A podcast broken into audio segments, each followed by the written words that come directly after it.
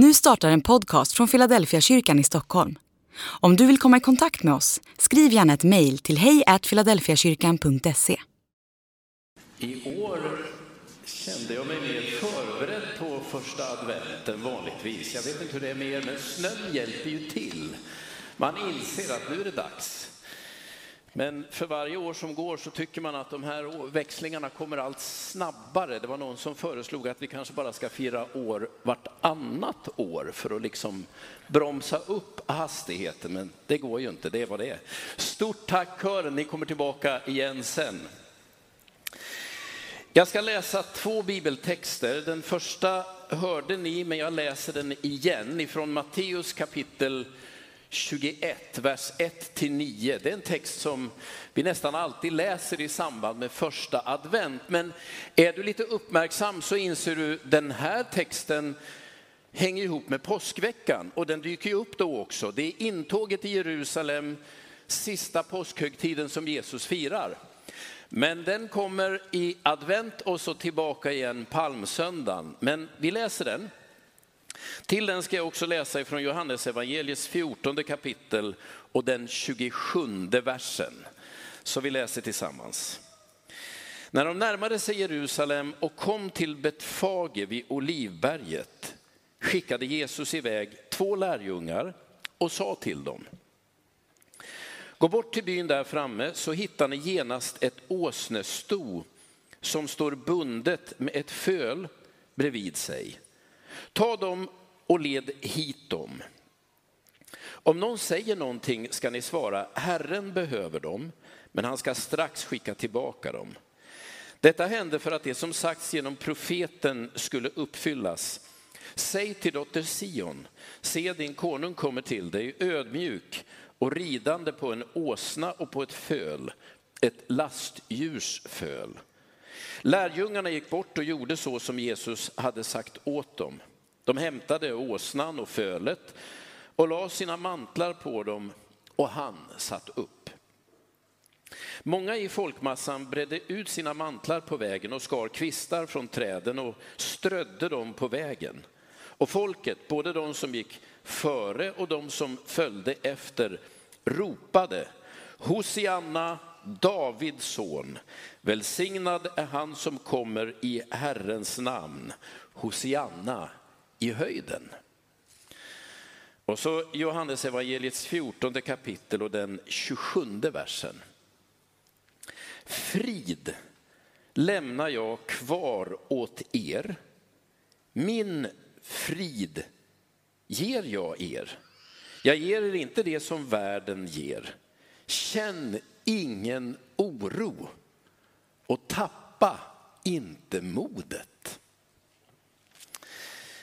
Jag är uppvuxen under kalla kriget och kommer fortfarande ihåg de där bilderna som alltid kablades ut första maj.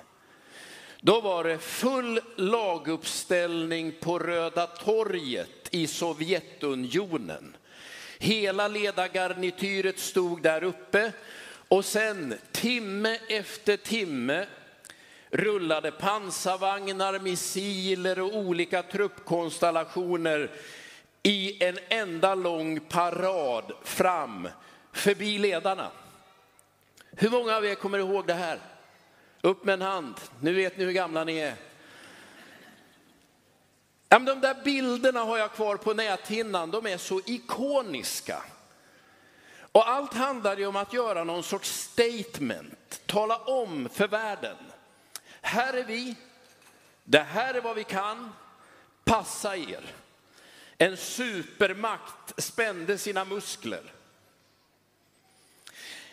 Det är lite av den demonstrationen, men precis tvärtom, som Jesus genomför när han rider in i Jerusalem. Vi läser ju den här texten två gånger per år. Dels första advent, som ju är lite av ett nyår i kyrkans värld. Nu tar vi ansats, ett nytt år börjar. Ni eh, vänner av ordning tänker nej, det kommer om någon månad. Men i kyrkan har vi alltid tänkt att vi är lite före. Så det här är nyårstexten för kyrkan. Ett nytt år börjar. Vad är det vi nu vill visa upp? Vad är demonstrationen? Jo, då är det den här texten vi läser. Och sen kommer den till påsk, ni vet den största högtiden vi firar i kyrkans historia. Samma berättelse en gång till. Det är ju inte en slumpvis utvald text bland alla andra. Mycket, mycket medvetet valt. Därför att det här är demonstrationen av vem Jesus är. Han rider in i Jerusalem, folket sjunger, men han kommer på en åsna, eller jag är lite osäker, är det på åsnan han sitter eller är det på fölet? I vilket fall som helst så är han ganska lågt ner. Och det man säkert vet är att åsnor är fullständigt odugliga i strid. Hade man velat visa lite makt och muskler, då hade man väl ändå kommit på en rejäl hingst. Och så hade man ju satt upp alla lärjungar i någon sorts kortege bakom och alla andra som sjunger liksom i raka rader, men det är någonting helt annat som händer. Jesus kommer inridande på en åsna eller på fölet och sitter han på fölet. Då släpar ju sandalerna i backen, det är ingen mäktig syn.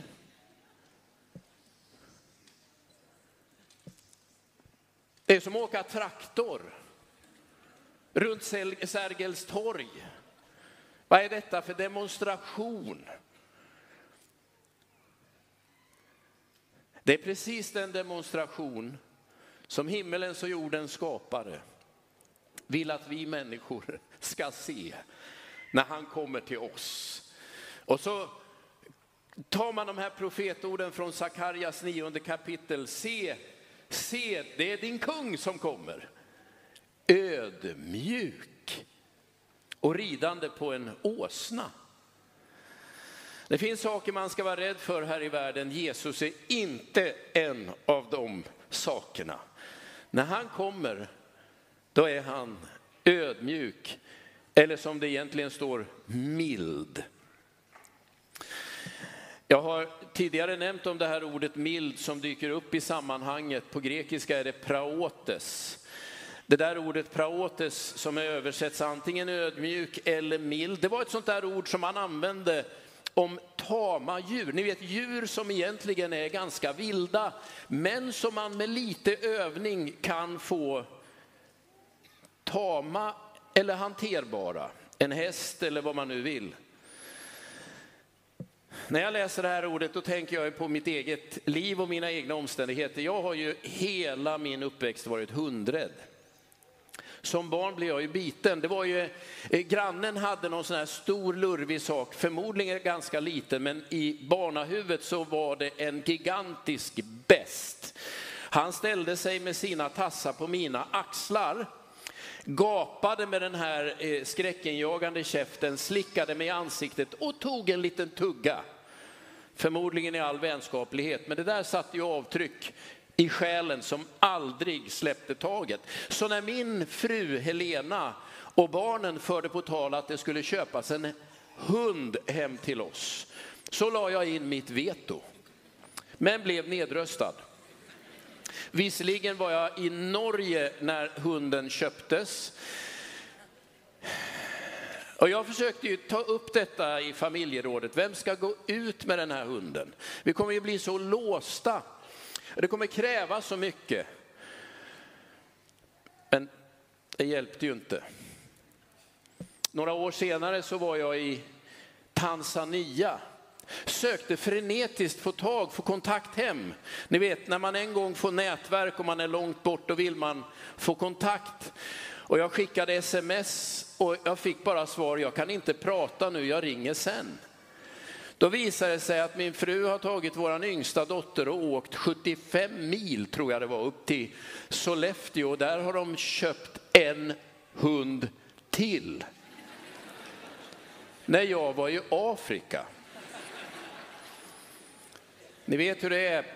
Man är utrustad i örådet, det är bara att lämna och då är det inte en liten trivsam hund, då är det ju en stor golden. Ni vet en sån som jag ju har haft en utpräglad olustkänsla för sen jag var barn. Med rätta.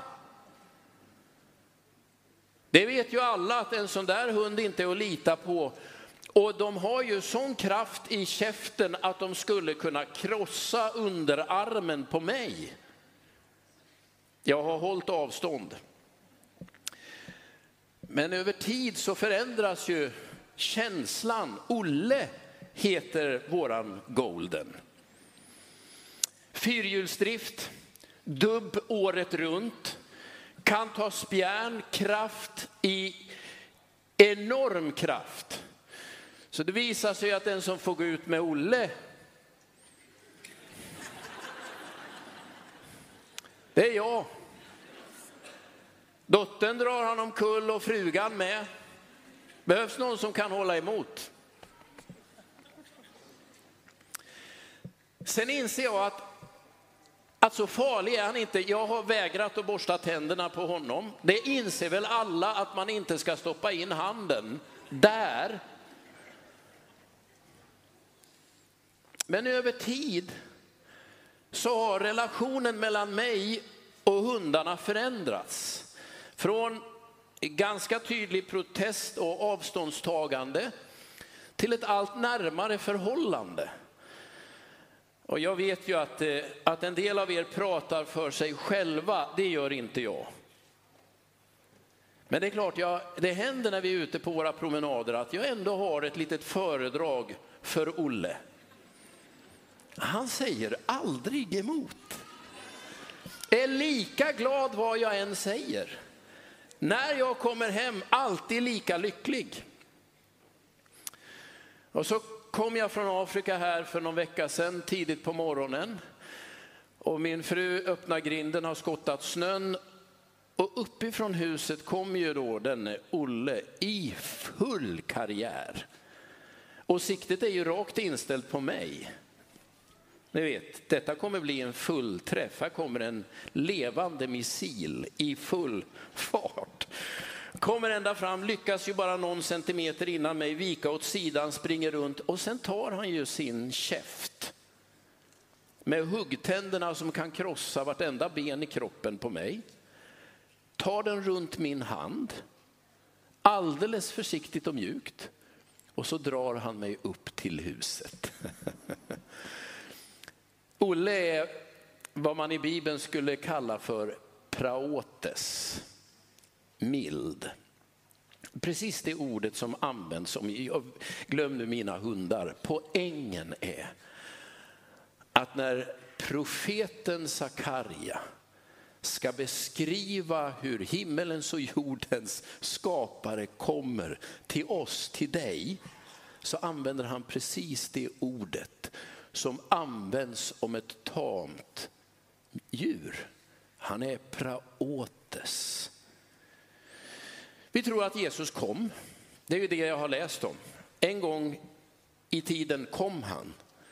Men vi vet att han dog och uppstod. Döden kunde inte behålla honom i sitt grepp och därför har vi alltid sagt, trott och bekänt att han fortfarande kommer till oss här och nu. När Lena och Linda gick in här och vi bad tillsammans så säger vi att vi tror på en Gud som ser, hör. Vi tror att Jesus inte bara är en historisk verklighet utan en närvarande kraft här och nu. Han kommer till oss nu, idag. Och vi tror att han kommer att komma vid tidens slut. När hela vår historia ska summeras, detta vill jag säga för det är viktigt, så tror inte jag att det kommer att vara en enda stor katastrof, någon sorts Harmageddon eller total kollaps. Nej, Jesus kommer att komma vid tidens slut. Men hur kommer han? Hur är han? Han är ödmjuk och mild. Se din konung kommer till dig, hur då?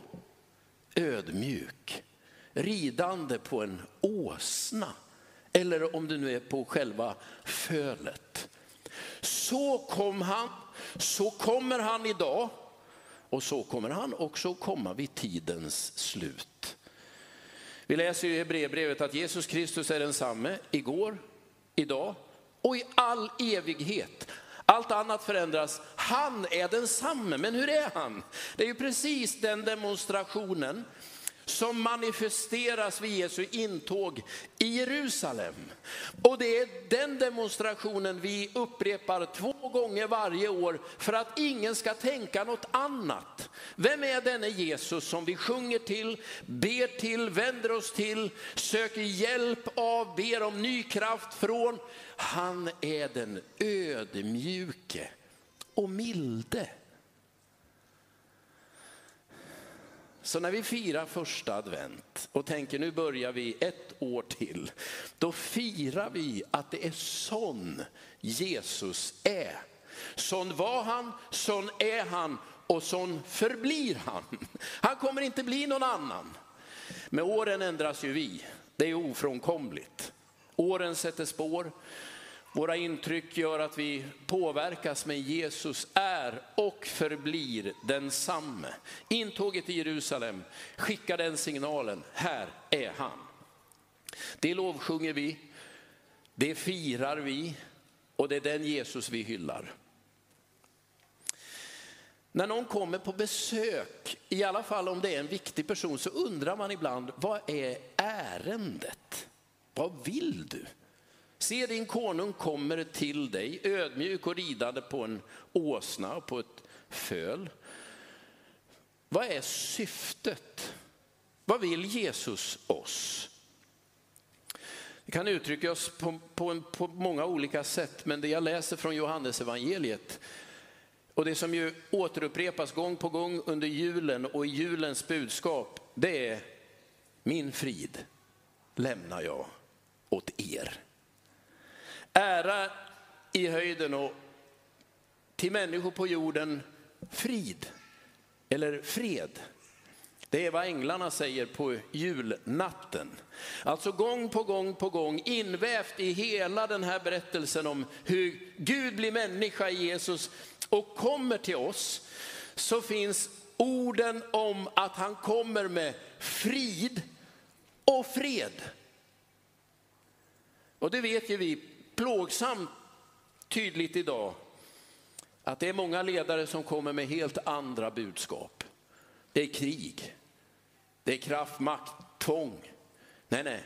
När Jesus summerar vad han själv kommer för att ge, vad han kommer för att göra, så säger han, min frid lämnar jag åt er. Det är, jag möter ibland människor som bara försöker förstå och identifiera, är det Gud som talar in i mitt liv? Har Jesus sagt något eller gjort något eh, med mig?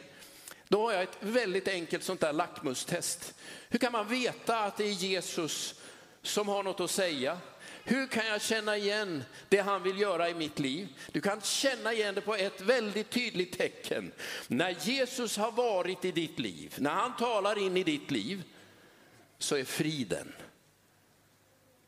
fingeravtrycket han lämnar kvar. Min frid. Så känn ingen oro. Var inte rädd. Det är det han ständigt, ständigt upprepar. När han har dött och uppstått, lärjungarna har svikit honom, förnekat honom och är bara rädda. Så kommer han till dem och det första han säger är frid åt er alla. Det är ett så tydligt budskap. Julefrid, det är ju inte för intet vi använder den typen av uttryck. Det handlar inte bara om vår kultur, vi behöver ju lite mer frid nu. Mörkret trycker på, man är trött, har jobbat mycket. Nej, det har att göra med att det är själva kärnan i evangeliet, summan av det Gud vill demonstrera när han sänder Jesus. Vad vill han oss? Vad vill han lämna kvar? Frid. Så var inte rädd, känn ingen oro. Frid är kännetecknet. Jag har ibland berättat om, om våra barn när de var små, nu är de ju stora allihopa, men när man skulle natta någon av dem så inte alltid med alla, men med några av dem, vi har fyra stycken, så brukade ju en viss procedur upprepa sig. Och man kunde nästan veta innan man hade kommit fram till själva sängläggandet att det här kommer bli en sån kväll. Man läste någon godnattsaga, bad en aftonbön, släckte lampan, drog igen dörren och sen gick det bara några minuter, sen hörde man pappa. Så gick man in och frågade vad är det? Det är något under sängen. Jaha, då tänder vi lampan och tittar. Det är klart att det är grejer under sängen, men inget som lever, åtminstone inte som vårt öga kan se. Det är inget här. Här var skönt. Så tillbaka till sängen, släck lampan och så går man ut igen. Sen dröjer det några minuter igen, sen kommer ropet igen. Pappa, Ja, vad är det nu? Det är något i garderoben, okej. Okay. Vi tänder, vi öppnar, vi tittar, det är kläder, men det finns inget spöke, inget otäckt här inne. Nej, nej, då släcker vi, så börjar vi om igen, så kommer nästa stund och pappa, ja, vad är det nu då? Ah, det är något utanför fönstret. Ja, det är klart, hela världen är utanför ditt fönster, men det är ingen som knackar på fönstret och vill in. Så visste vi ju alltid att det kommer att sluta på precis samma sätt. Efter ett antal sådana här vänder så frågade jag eller Helena, vill du ligga i våran säng? Ja, och så gick man dit och tre sekunder senare så sov de. Några av er känner igen det här. Vad handlar det där om? Ja, men det handlar ju om att ett litet barn ibland behöver känna att det finns någon som är större än mig i rummet. För det är rätt mycket som kan kännas otäckt, okänt, oklart. Att bara få ligga där det är någon som är något större än mig, då kan jag släppa taget. Nu är jag vuxen sedan många år tillbaka och kan inte ropa på min pappa. Men jag kan känna igen det där med barnens oro. Vad är det som rör sig i mörkret? Vad är allt det där som verkar krypa i hörnen? Vad är det som finns runt hörnet? Jag kan känna det där i mitt eget hjärta och så inser jag jag behöver någon som är större än mig själv i rummet. Jag behöver någon som är starkare än mig själv i min närhet. Jag behöver en fridsfaktor och en fredsfaktor i mitt liv. Vem är det? Det är Jesus. Det är det han är. Se din kung kommer till dig. Det är inte så att du ska söka upp honom, han är på väg till dig. Det är det vi firar första advent. Hur kommer han? Mild. Du behöver inte vara orolig. Vad vill han ge dig? Frid. Den förväntas du inte ha i ditt eget känsloliv. Det är alldeles för upp och ner. Men han, hans närvaro, om jag bara får vara nära dig, om du bara kan vara i mitt liv, bland mina omständigheter. Jag måste inte ha svar på allt, behöver inte förstå allt, behöver inte kunna förklara allt. Men Jesus var nära mig. Det är min enkla barnsliga bön. Och då har jag en fridsfaktor. En fredsfaktor som gör livet så mycket enklare. Eller enklare, lättare att leva. För enkelt är det väl aldrig. Det är det här julen handlar om, det är det här första advent handlar om. Det är det den här berättelsen vill tala om för dig. Vem är han och vad vill han? Han kommer till dig, han är din kung, men han är mild och han kommer att ge frid. Känn ingen oro och var inte rädd. Nu ber vi tillsammans.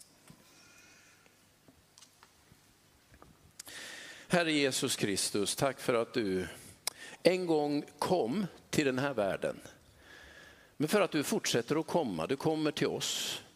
Du kommer den här julen, du kommer den här adventstiden fortfarande till människor, du söker oss.